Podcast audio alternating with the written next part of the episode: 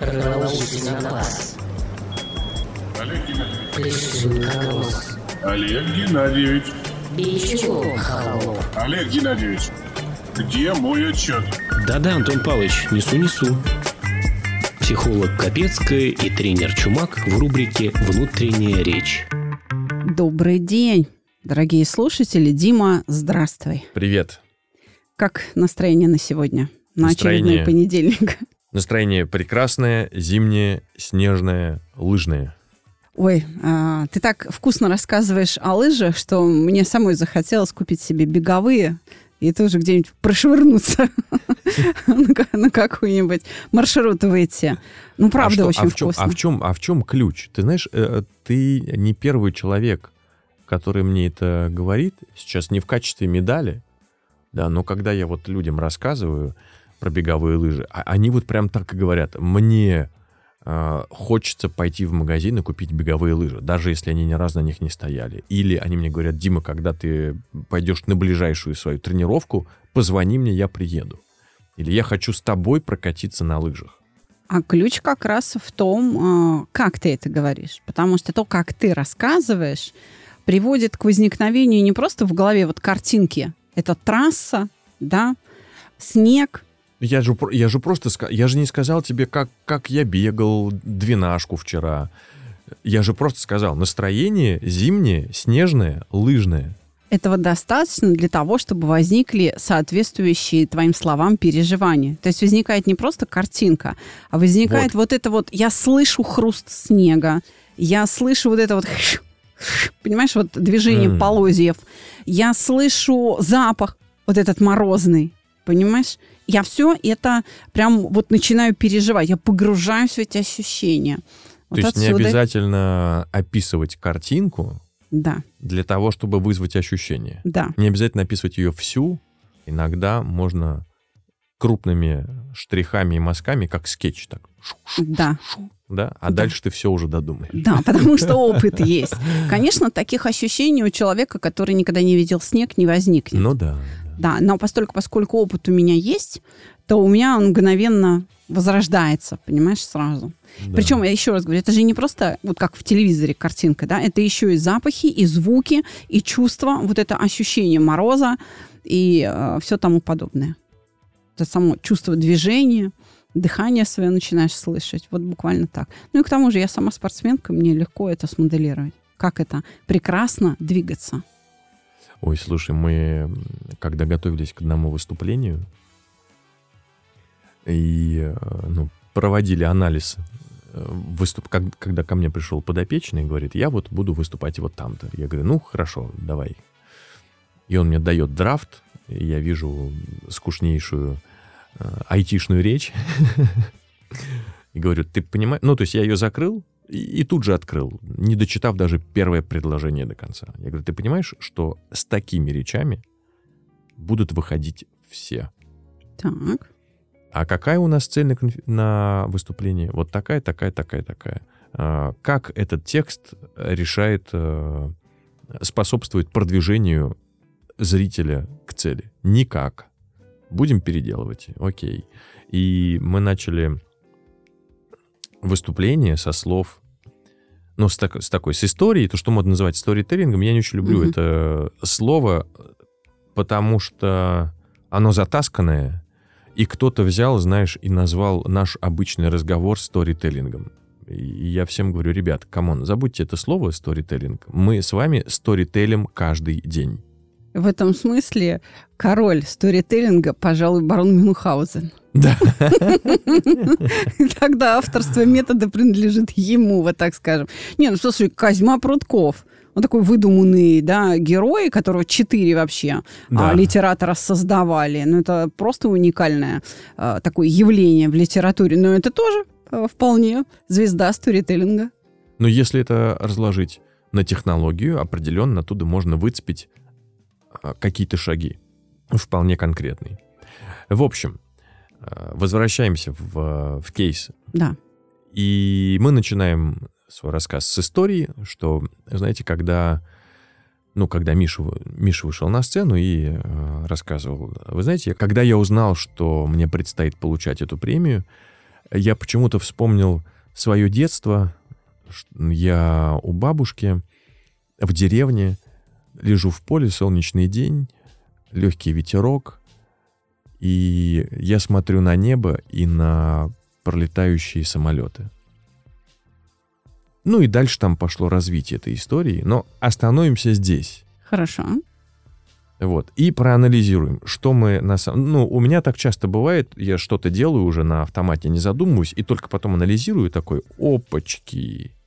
А если мы сейчас эм, перепишем, а если мы сейчас разложим эту фразу на составляющие, то что мы на самом деле имеем? Я в деревне у бабушки. Каждый из нас был у бабушки в деревне. Ну вот, даже если не был, сто процентов есть друг, который был у бабушки в деревне. Мгновенно подгружается картинка. Мы все это видели в советских фильмах. И это тоже, да. Второе. Ну, то есть картинка возникла, да, какой-то Мгм. есть пейзаж, обстановка вокруг. Второе. Лежу я в поле. Что такое лежу? Какие мышцы реагируют? Спина, ноги, а, и, и, и в поле, значит, ну, что-то колется, да, то есть мы начинаем это сразу ощущать. Значит, э, осязание у нас подключается, Да. да? Легкий ветерок. Легкий ветерок, что это? Это гусиная кожа. Мгм. Сразу пупырышки по коже пошли, да? Легкий, легкий ветерок. Мы, мы, то, мы как бы усиливаем этим осязание.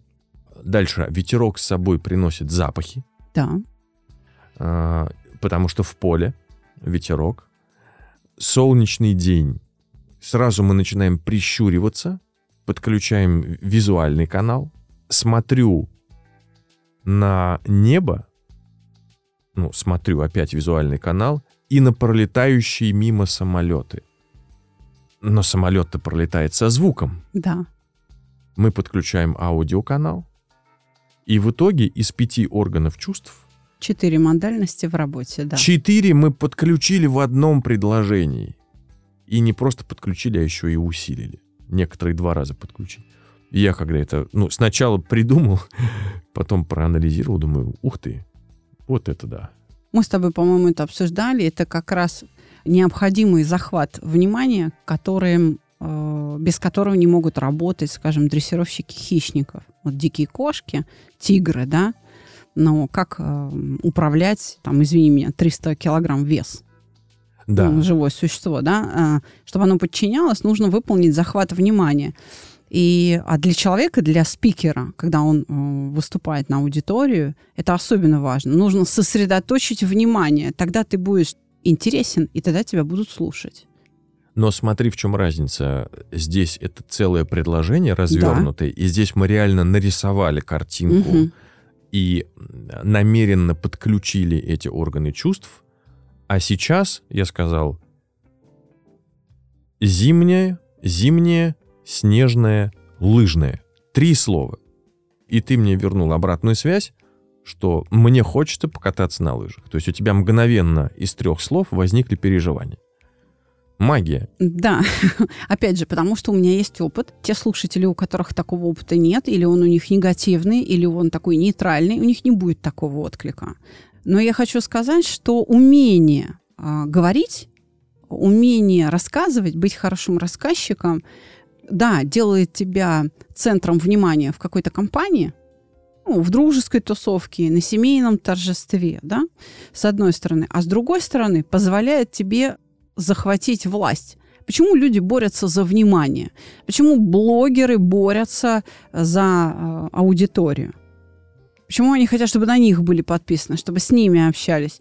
Потому что направленное внимание дает власть над объектом управления. Это преимущество. И вот за эту власть над нами, да, по сути, идет борьба. Но если немножко уменьшить масштаб, то давай вернемся, допустим, в семью. Мгм. Как ты воспитываешь своего ребенка? Походя, мимо как-то так вот, бросая слова, команды, сесть, встать на место. Нет, конечно, да? Что ты делаешь?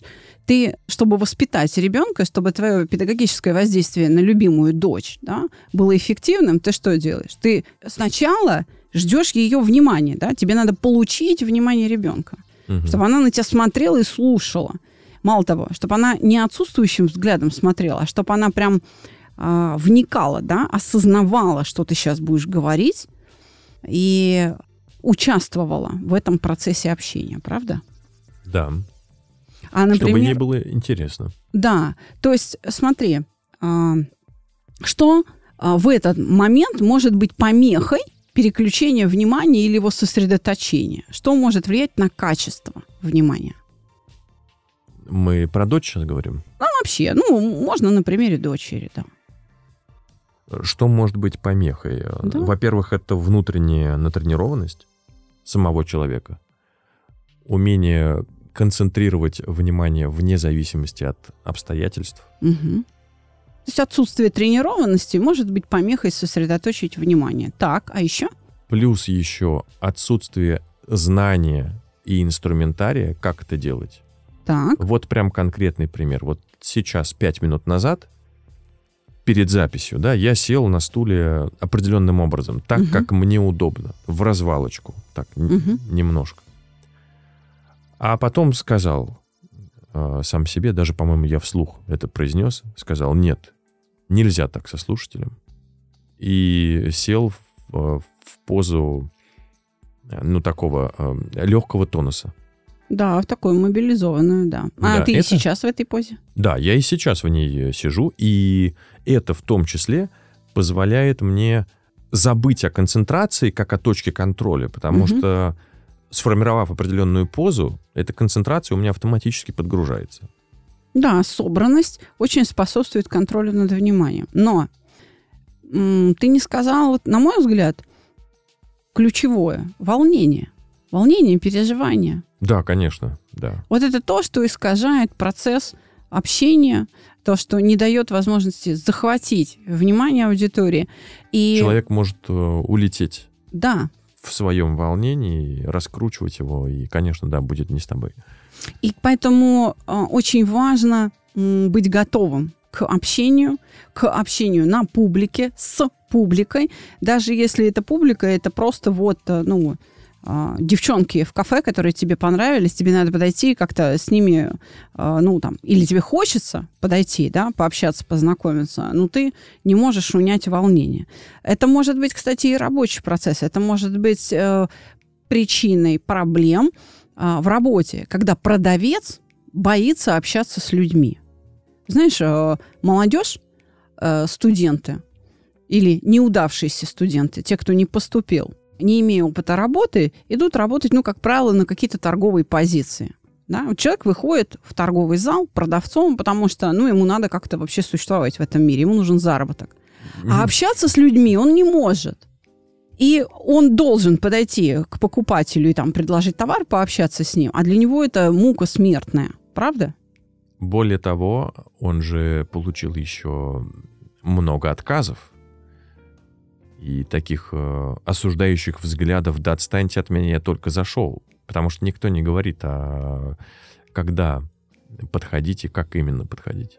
Да. Б- Более того, я даже читал, мне было интересно, я еще тогда не был тренером, но мне было интересно, а- а как это и почему нас продавцы э, задалбывают, э, видимо, плохо переведенные американские инструкции. В одной, э, значит, мне удалось получить инструкцию для продавца одной большой торговой сети. И там прям вот, я даже сейчас помню, там прям было написано, когда покупатель э, там больше там, 10 секунд смотрит на какой-то товар, то нужно подойти к нему сзади, справа по диагонали, Мгм. там, и задать э, какой-то вопрос, там, интересуетесь этим товаром, или там сказать что-то про этот Ну да, для продукт, себя что или да, в это- подарок. да, Это или вот там, типичный э, скрипт. это, кстати, последняя коллекция. Или на- начать рассказывать здесь, кстати, водонепроницаемый материал или что-то такое. Да вообще, кто тебе сказал, что мне это интересно? Может, я стою, думаю о том, что мне завтра контрольную написать. Просто я остановился у этого ботинка. Вот. И это, конечно, все ерунда. Евросеть тоже этим страдала, когда вот еще са- самая такая ранняя Евросеть, Мгм. это э, начало двухтысячных, когда они такие были крупнейшей сетью в стране, но там, конечно, были очень агрессивные продажи. Ты заходишь, там прям все по технологии, ты заходишь, тебя сразу окучивают, на-на-на, на-на-на. А, у меня был один ответ, ребят, я только зашел, дайте мне время-то вообще побыть наедине с самим собой. Сейчас я посмотрю, что мне интересно, надо будет, я, я спрошу. Вот, а потом э, я прочитал, точнее так, я, ну, параллельно у меня же свои какие-то концепции вырабатывались. Э, хорошо, а если, если бы я был продавцом, как бы я действовал? И у меня сформировался ответ, там тоже алгоритм определенный. А потом я прочитал Тома Хопкинса и нашел у него то же самое. То есть то, к чему я пришел сам, он об этом пишет в своей книге. Я думаю, ну вот, хоть один нормальный человек, причем американец. Так вот и вопрос. Тренерам по коммуникациям, например, тебе, приходится ли проводить вот такие тренинги продаж или что-то в этом роде для того, чтобы унять волнение? Какое место работа с волнением занимает в такой работе? Как ты на него смотришь, как на это смотрит коучинг? Э, Потому что я хочу сопоставить позиции и потом поделиться тем, как я на это смотрю. Ведь смотри, Одно дело, ну, рабочая атмосфера, да, вот мы mm-hmm. уже сказали, там, торговый персонал или какой-то сервисный персонал, да, они вот э, должны по долгу службы, что называется. А совсем другое дело, когда у тебя внутренние потребности в общении. Вот многие э, мужчины холостякуют, потому что им страшно к женщине подойти. Причем, ну ладно, там это вот я какую-то выбрала, такую вот кафе на улице, да бог с ним, с этим кафе и улицей. К девчонке в своем собственном отделе. Вот он работает где-то в офисе, и ему нравится девушка из там его отдела или из соседнего отдела. Он даже вот уходя на бизнес-ланч, а, да, когда весь коллектив идет, он не в состоянии подойти, завести разговор, пригласить на кофе. Почему? Потому что публика, свидетели вокруг. А я тебе скажу, почему. Э, коллегу пригласить э, гораздо сложнее, чем незнакомую девчонку, потому что незнакомая девчонка на улице тебе откажет, ну и ладно, и вы с ней разошлись, и никто не знает. А здесь это человек, с которым ты работаешь, и с которым тебе завтра и послезавтра работать. И если ты подошел сейчас и получил отказ, то дальше будешь ходить с этой мыслью, что я какой-то не такой, и причем все, как ты правильно заметил, были, были еще и свидетелями этого отказа. Это При, то... Прилюдный отказ, да. прилюдное поражение. А, это то, как думают мужчины. Многие девушки думают, долго он будет на меня пялиться, что так трудно подойти и пригласить. И для девушки прилюдное поражение – это когда вот уже пошел пятый год совместной работы, а он меня еще ни разу на кофе не пригласил. Вот это вот настоящий фол. Что да ну его, господи, он так и не соберется, пойду другого искать. Но, понимаешь, ведь иногда люди не могут даже вот при родственниках, не знаю, там, свадьба, взять бокал и сказать тост. Понимаешь? Да. Или, скажем, волнение может быть даже вот в супружеской жизни, когда мне надо что-то сказать мужу. Ну, какой-то чувствительный там, разговор. Да, да, неделю там готовлюсь. Или мне надо ребенку своему что-то сказать. Или наоборот, ребенок думает, а как родителям сказать? И вот это волнение мешает вступить в диалог. Да. То да. есть, понимаешь, оно вот как бы везде угу, присутствует. Угу. Но при этом причины разные. Переживания. Вернее так, причина-то одна – переживание. И, как правило, это страх, да? А ситуации разные. Ситуации То есть обстоятельства разные. разные. А причина одна, да, то самое волнение. И под ним мы сейчас подразумеваем только одно чувство – страх.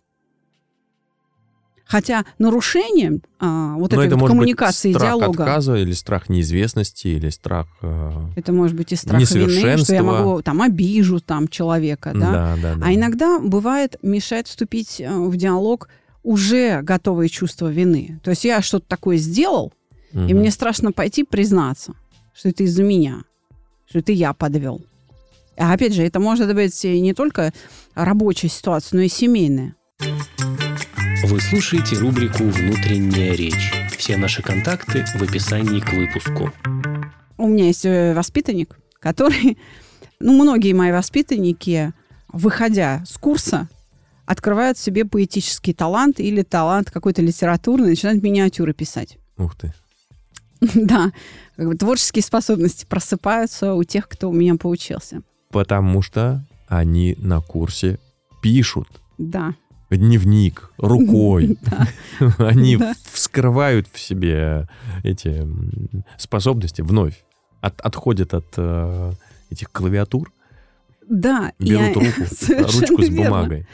Но и второй компонент здесь – это овладение своей внутренней речью. То есть они настолько ею начинают хорошо владеть, настолько хорошо структурируют свою внутреннюю речь, что начинают получать от этого наслаждение и придавать ей ритм.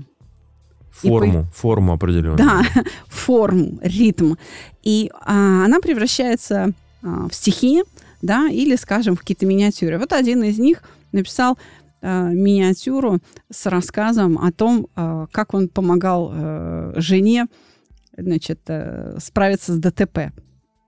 Звонит ему супруга в слезах и э, с криком просто, с претензией. Ну что, допрыгался, не хотел меня встречать? А что случилось? Я попала в аварию. А, объясни, где ты находишься. Ну, как мужчина Да, сразу, да, да, да. Объясни, где ты находишься, у кого какие повреждения. Я человека задавила и бросает трубку.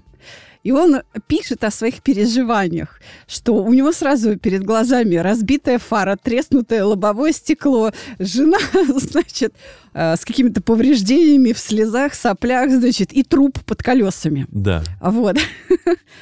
Он описывает серию звонков жены, их там четыре или пять в этих звонков. форме описывать это, да? А, ну, где-то вставляя четверостишие, но это Да. такой миниатюра-рассказ с каким-то четверостишием. И каждый раз это четверостишие начинается с того, что... И вот опять, значит, я вижу ее номер на смартфоне, да, и прежде чем снять, у меня перед глазами разбитая фара, треснутое лобовое стекло и труп под колесами. Значит, и содержание всего этого рассказа сводится к тому, что вот как эта внутренняя речь работает, как мы реагируем на, на те сообщения, которые нам э, дают люди. Значит, пока он думал вообще, как добраться, потому что машина в семье одна, и вот как бы жена на этой машине попала в аварию, э, серия этих звонков описывает, как его напряжение снимается. Мгм. В конце концов, жена а, разобралась, как она говорит, с ситуацией, приезжает и рассказывает. Он говорит, а теперь... Он ее сначала покормил, значит, переодел. а Потом говорит, а теперь давай по порядку. И вот когда она успокоилась, выяснилось, что она высаживала с работы подругу, коллегу, на автобусной остановке. И рядом с этой автобусной остановкой кусты. И когда она отъезжала, а темно, ну вечер, Мгм. когда она отъезжала, она не заметила человека, который вообще под колеса, ну, ей упал. Пьяный человек, но Из скорость... кустов Да, он из вывалился. кустов, он просто вывалился, да. И он упал не под колеса, а на машину, на, Мгм. на э, переднее крыло. Она тут же ударила по тормозам, потому что скорость была, ну, в лучшем случае, 5 километров в час. То есть это вот буквально она только тронулась. И он упал на машину.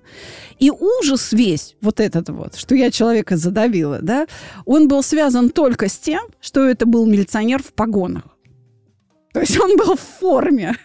Понимаешь, как говорят, у страха глаза велики, да не видят ничего.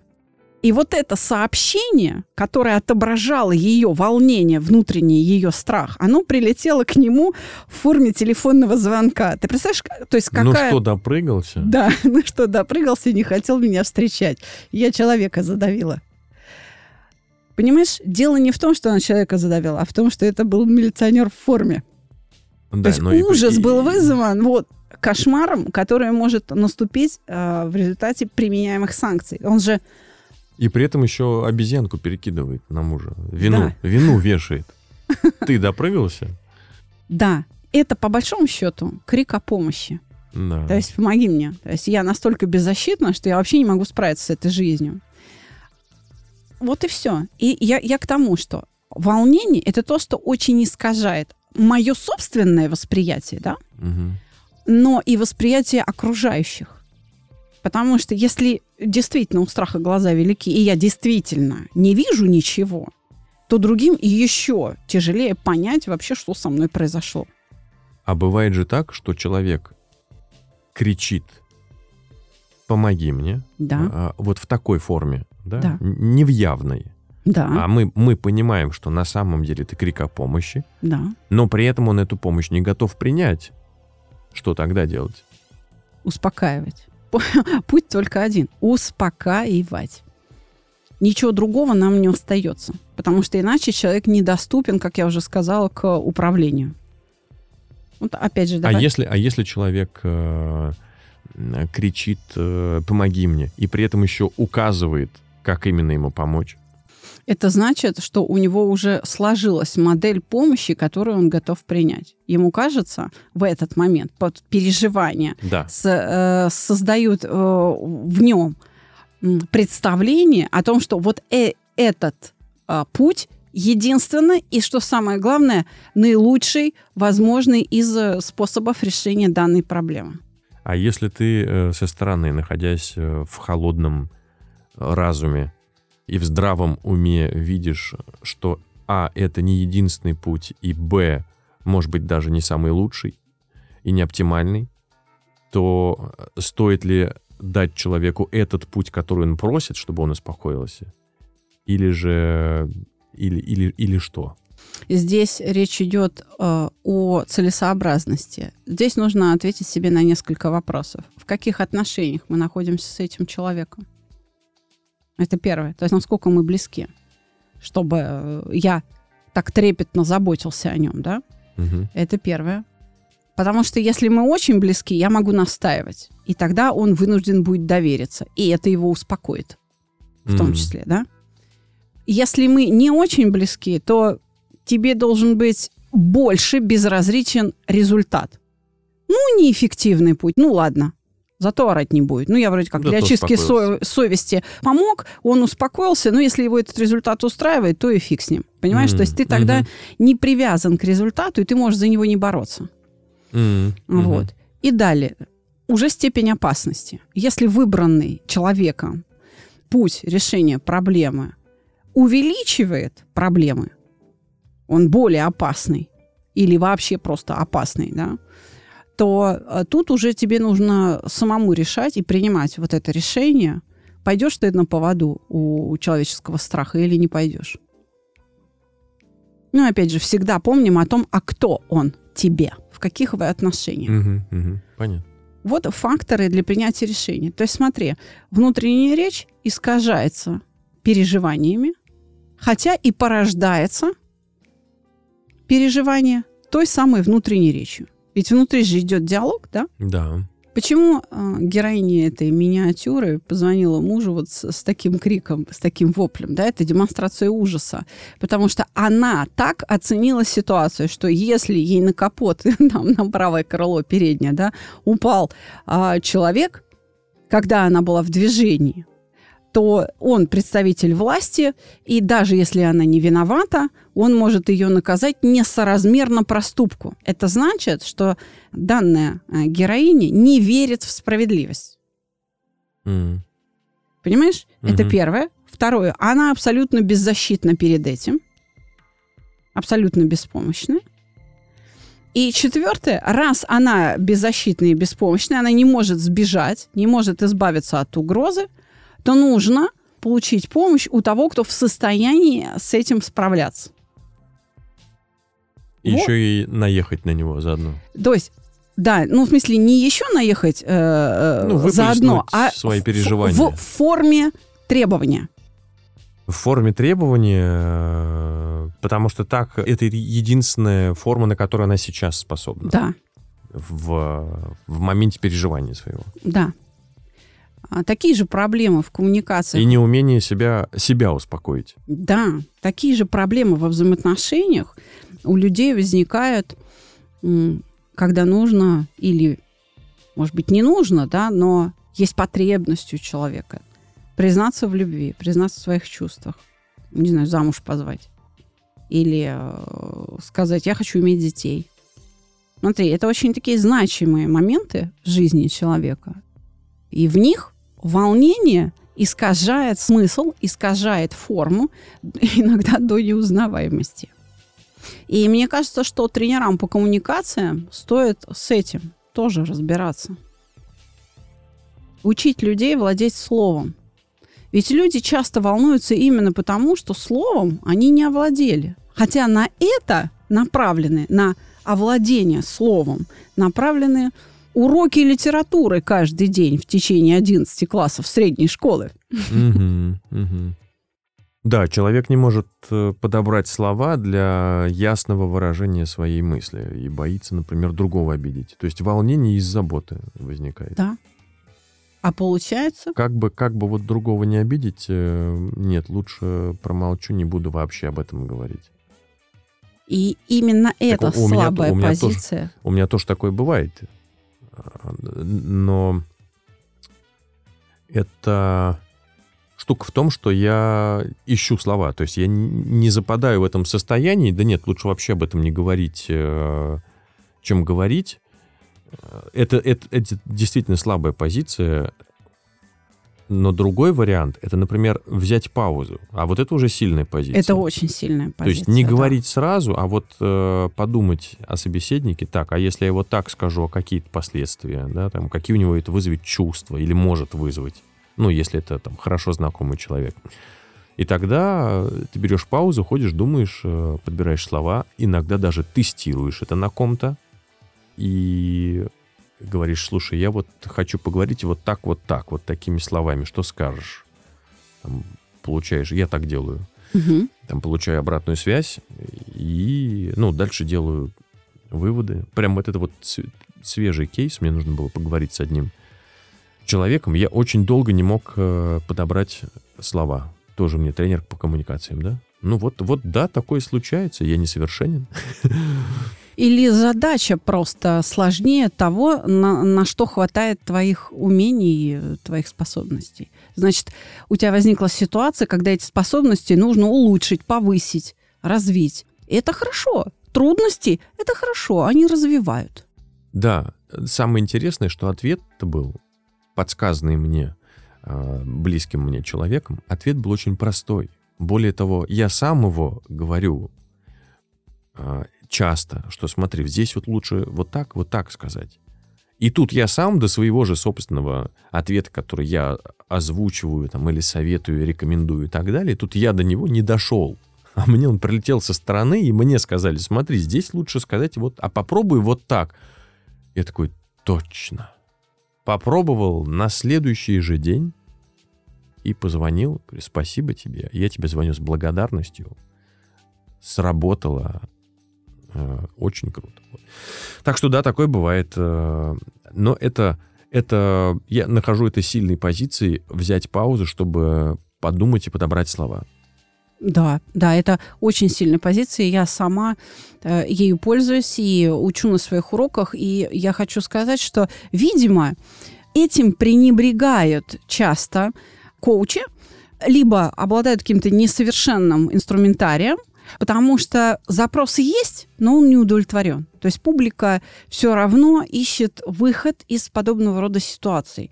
И ко мне, например, приходят клиенты и говорят, да я был вот там, там, называют каких-то именитых тренеров, и говорят, и все равно а, у меня вот одна и та же история. Меня все равно трясет, а, зубы буквально клацают, знаешь, вот голос дрожит, поджилки там трясутся. Я, я забываю слова, которые... Это мой предмет профессиональный, я знаю это прекрасно. Или, господи, это же не первая женщина в моей жизни, почему я не могу там двух слов связать, мямлю что-то, да? Я ходил, занимался там, платил, мне ничего не получается. Я все равно не могу вот это вот э, сделать там, да, вот эти там слова сказать.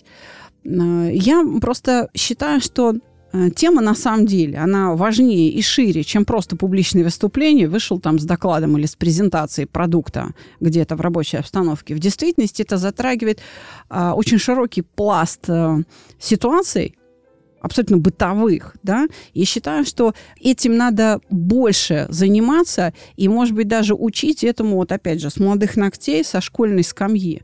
То есть, на мой взгляд, а, стоит в уроки литературы школьные а, вставлять вот такие упражнения в этих публичных выступлениях, в том, чтобы выскажи свою мысль.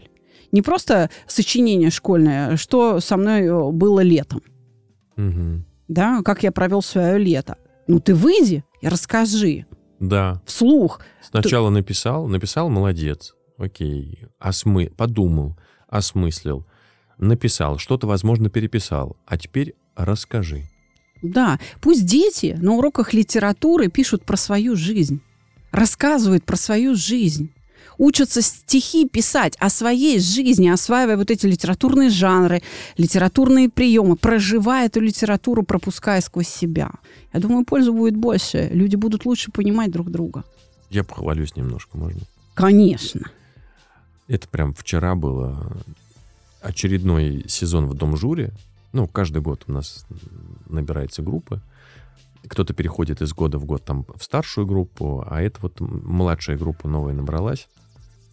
Там пятый, шестой класс. И вот буквально вчера мы разговаривали с мамой одной девочки. На первом уроке, там, ну, условно, 1 сентября, на Дне открытых дверей, я свое выступление начал со слов, что самое плохое решение прийти в дом жур, если вы хотите удобного ребенка. Это самое худшее, что можно было сделать. Потому что если вы сюда пришли, будьте готовы, что ваши дети начнут разговаривать, и в первую очередь они начнут разговаривать с вами. Да. У них появится больше друзей, их начнут больше уважать, но вам нужно быть готовым к разговорам с вашими детьми, потому что они начнут отстаивать свою позицию, они начнут задавать вам неудобные вопросы. А почему так, а не так? А что? Ну и так далее. Так вот, э, это случилось. Я знаю, что это случается, и я знаю это от э, учеников, но здесь э, я получил фидбэк от родителя, когда мы разговаривали вчера с мамой одной девочки, она позвонила и сказала, я вижу изменения, пятый класс. Мгм. Пятый класс. Она говорит, я вижу изменения. Я говорю, а в чем именно? Расскажите, пожалуйста, в чем это заключается? Она говорит, ну вот, во-первых, она стала больше со мной разговаривать. Это супер. Для Просто любого больше. родителя это важно. Да, во-вторых, она, стал, она э, стала чаще не принимать сразу какие-то мои решения, начала задавать вопросы, потом обсуждать, потом предлагать свои варианты, настаивать, доказывать, убеждать, ну и так далее. И вот э, такая обратная связь, она, конечно, очень радует, э, греет сердце всех нас, педагогов Дом Жура, потому что э, ученики там и пишут, и э, учатся это высказывать, ну и так далее. И работать с возражением. Ну, на самом деле, то, что во взрослом мире называется э, в тренинге по продажам и работа с возражением, да, у нас там в детском мире в нашем называется разговор с родителями или разговор со сверстником. Есть широкое понятие риторики, да? Да, да. Или как отказать. Вот у меня абсолютно разные запросы. У меня э, часто пишут, у меня часто просят списать контрольную, а я боюсь отказать. Потому что если я откажу, со мной не будут дружить. Мгм. Тоже страх отказа, да? Да, да, да. И постоянно приходится давать из-за этого страх, потому что человек не может поговорить об этом, а потом мы находим формулировки, ищем слова, причем те слова, которые не которые я скажу, да, Да. а направляя... а, То есть учен- свои собственные да, человек из себя извлекает, да, да? направляя, да. У, у него уже есть все внутренние ответы в себе. А, те слова, которые, которые он сам родит, э, при этом важно дать ему обратную связь на эти слова. Потому что внутри нас, э, точнее, из нас много чего может вылезти, мы много чего можем родить, но не все полезно.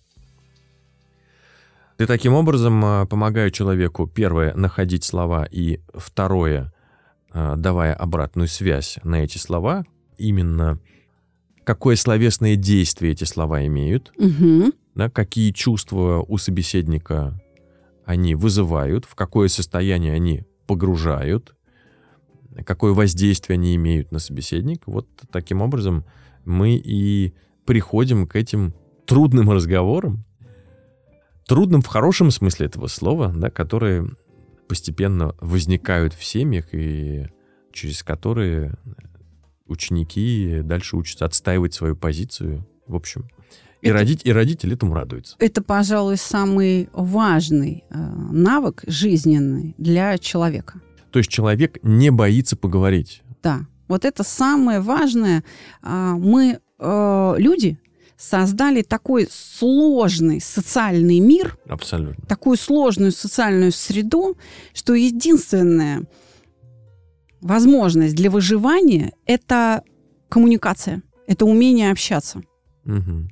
И то, о чем ты говоришь, это прям центральная проблема. А базовыми э, стратегиями Да, в этом мире стали отмолчаться или Да. наорать, да, когда скопится. совершенно верно. То есть это классика жанра э, теории стресса «бей или беги». Да. То есть это, знаешь, это такое инстинктивное и, по сути, увы, животное поведение. Все-таки человек – это тот, кто может общаться, кто может, как мы говорим, наладить это общение. И здесь для того, чтобы преодолеть волнение, нужны, на мой взгляд, два ключевых компонента. Первое, да, это структурировать внутреннюю речь, но это я как психолог говорю, для Мгм. меня это первое, да, то есть управлять эмоциями. А второе, причем не значит, что оно менее важное, оно может быть равное. Это как раз опыт, то есть предметные знания о слове. Та самая литература, русский язык, владение словом в смысле именно литературном. То есть богатый словарный запас, да. а, владение жанрами, владение интонированием и тому подобное. То есть опыт говорения, ну, то есть не только устной, но и письменной речи. Вот как раз письменная речь, она гораздо сложнее, чем устная. Поэтому если человек хорошо пишет, то он говорит еще лучше. Да, да, это факт. Я бы еще сюда добавил словарный запас не только литературный, но и социальный, назовем его так. Да, Потому что общаться словами из э, романов Толстого с официантом в кафе может тоже быть э, чревато, ну, как минимум, тебя просто не поймут. И Хотя попадаются официанты, э, Попадаются. которые, знаешь, аспиранты исторических факультетов, там что-нибудь. да, я, я ни в коем случае Да. не наоборот э, своим э, студентам, когда я работаю со студентами, я наоборот говорю, ребятушки, первая работа, на которую стоит идти, чтобы развить в себе навыки коммуникации и вообще, если вы хотите успешной карьеры, это продавец или официант. Идите работать продавцом или официантом. Кажется, я это уже говорил. Да? Нет. В одном. Нет? А. Нет. Значит, кажется. Так вот, что, что я делаю? Когда дочь была маленькой, и мне важно было э, научить ее вот общаться в магазине, я сначала ее к этому готовил. Ну, она, например, говорит, там, пойдем купим мне, ну, пусть там те же лыжи, да? Да. По-моему, лыжи и покупали, или коньки. Коньки. Я говорю, ну, хорошо, а, тебе сейчас э, предстоит разговор с продавцом. Она говорит, а почему мне? Я говорю, ну, потому что кто покупает, тот и разговаривает. Она говорит, ну, ты же... Я говорю, я заплачу. Но мы же покупаем коньки тебе. Да, твои У меня же, да. да. У меня же есть коньки? Есть. Кому нужны коньки? Мне. Ну, вот тебе и разговаривать. Ну, она Блестяще. такая, Так. она такая, о-о-о-о-о. Я говорю, но я рядом, все хорошо. Я говорю, и мы можем порепетировать. Давай вот сейчас представим, а мы прям уже находимся в торговом центре, идем туда. Я говорю, ну давай представим, я буду дядя-продавец. Вот что ты мне скажешь? Она там, хоп, накидала там каких-то вариантов такая. Ну, Я говорю, ну, я говорю, а я бы вот, эм, ну, поздоровался сначала, познакомился. Да, бычики бы, же есть с именами, да. Ну, она еще тогда читать не умела. Мгм. Это три года ей было. А, Я говорю, а вот, э, а может, есть еще вот такой? Ну, то я подсказываю, да? Я говорю, а, а есть еще вот такой вариант. Смотри, человеку будет приятнее с тобой общаться, когда ты знаешь его имя, он знает твое имя. Вы можете уже обращаться друг к другу. Не просто там дядя, тетя, да, а там Светлана или Елена и так далее. Ну, в общем, мы порепетировали. А, Она там представилась мне, я ей ответил. Я говорю, давай я буду продавец Александр. Вот, дальше там, ну, направляю вопросами, ну, там, что ты хочешь. Она такая, вот, мне нужны коньки. Короче, мы порепетировали. Потом заходим в магазин, я ее отпускаю. Я говорю, дочь, я рядом, если что, я тут на подхвате, но я пока посмотрю здесь вот эти. Продавцу подмигиваю. Вот, продавец все понял сразу сходу. Ну, и начал ей тоже чуть-чуть помогать. Там тоже он с ней познакомился. И дочь так постепенно, постепенно начала в общении раскрываться. Потом в какой-то момент в кафешках я сказал, дочь, э, с этого момента ты все себе заказываешь сама. Она, как сама? Я говорю, ну вот так. Так это же вот э, с официантом разговаривать? Я говорю, да, с официантом разговаривать.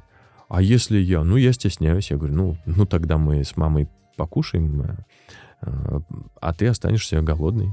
Вот кто себе что заказал, тот с тем уходит. Если ты не закажешь, ну, останешься голодный. А как? А вот так. Ты знаешь, э, страх — это то, что очень быстро включает внимание, очень быстро включает внутреннюю речь, и у человека начинается вот этот процесс э, взаимодействия с реальностью. Ну, и, и- да, и это очень мудрое использование. Есть и более щадящие методы, но я хочу сказать сейчас не тебе. Ты сейчас продолжишь. Я хочу сказать нашим слушателям. Если вам кажется, что это слишком как-то а, жестоко, что ли, или да, небережно к детям, подход, а, который использует Дима, то вы ошибаетесь. Вот этот легкий стресс, который Дима умело ну, создает и контролирует размер этого а, легкого стресса, легкой тревоги, он и без а, вашего участия, дорогие родители, у ребенка будет возникать. Но если вы не будете учить ребенка, что с этим стрессом делать, то в 35 лет, употребляя 3-4 антидепрессанта, ну, всевозможных э, психоактивных веществ, он появится на приеме у психолога, например, у Александры Капецкой. С вопросом, что я 35-летний девственник и не могу себе купить презервативы в аптеке. Что мне делать? Я не умею общаться с людьми. И именно это и произойдет. Так что, Дима, да, ты молодец. Управляемый стресс – это а, тоже один из методов педагогики блестяще. Я считаю, что э, лучше создать контролируемый, спасибо тебе за этот термин, э, не приходил мне на ум, отличная конфигурация, что лучше как раз создать управляемый стресс и пройти его вместе, да, как раз уменьшить волнение ребенка, Да. потому что он знает, что если что, родитель рядом. Я говорю, дочь, я рядом, ну, если что, я на подхвате. Да. Да? Ну, то есть тебя никто не побьет. Ты в безопасности. Ну да, тебе сейчас придется это пройти. Ну, понятно, что я там подмигиваю официанту. Да, да. Ну, там, один раз он подошел, такая, пап, я хочу сок. Я говорю, ну, вот сейчас э, Артур, я прям даже ей подсказываю. Говорю, Артур вот сейчас подойдет, э, я буду заказывать кофе, ты можешь заказать сок. Артур подходит, э, я заказываю кофе, доча молчит. Артур уходит. Ну, пап, я хочу сок. Я говорю, я понял, ты хочешь сок. Ну, кто здесь официант? Я или Артур? Артур. Ну, вот сейчас он подойдет, кофе мне принесет, ты снова, у тебя снова появится возможность заказать сок. Хоп, она, значит, я стесняюсь. Я говорю, я тебя понимаю. Ну вот, нет просьбы, нет сока. Опять, мне, значит, приносит кофе, дочь опять собирается, собирается, молчит. Ну, я понимаю, что ей... Я, значит, Артуру там подмигиваю. Он еще через какое-то время подходит и спрашивает там меня, жену, я ему показываю на дочь, чтобы он У спросил. неё Ну, спроси, да, да. да, да. Говорит, а вы что-нибудь будете? И она там, ну, потихоньку начинает, начинает. Сейчас уже она сама может там, открыть меню, посмотреть, что она будет. Мне остается только заплатить. Это прекрасно. Большая часть родителей все-таки используют, ну вот, например, э, там с официантами более щадящий метод. Он тоже хорош, но на начальном этапе, когда ребенок э, просто привыкает к тому, что в конце концов задачу надо будет решать. И я все-таки считаю, что твой подход, когда, ну, не сказала, осталась голодная, да, он более правильный, хотя он может быть для нерешительного ребенка э, ну, таким вторым этапом. Вот первый э, этап, наиболее распространенный щадящий метод, когда именно отец или дедушка там, да, с внуками, заходя в кафе, подзывая официанта, э, отвечая на его вопрос, ну, официант как говорит, что будете заказывать? Переводит внимание и буквально жестом, да, указывая на своих внуков или одного внука, и с улыбкой говоря, сначала дамы. А, что делает таким образом вот родитель, там папа, да, или там дед?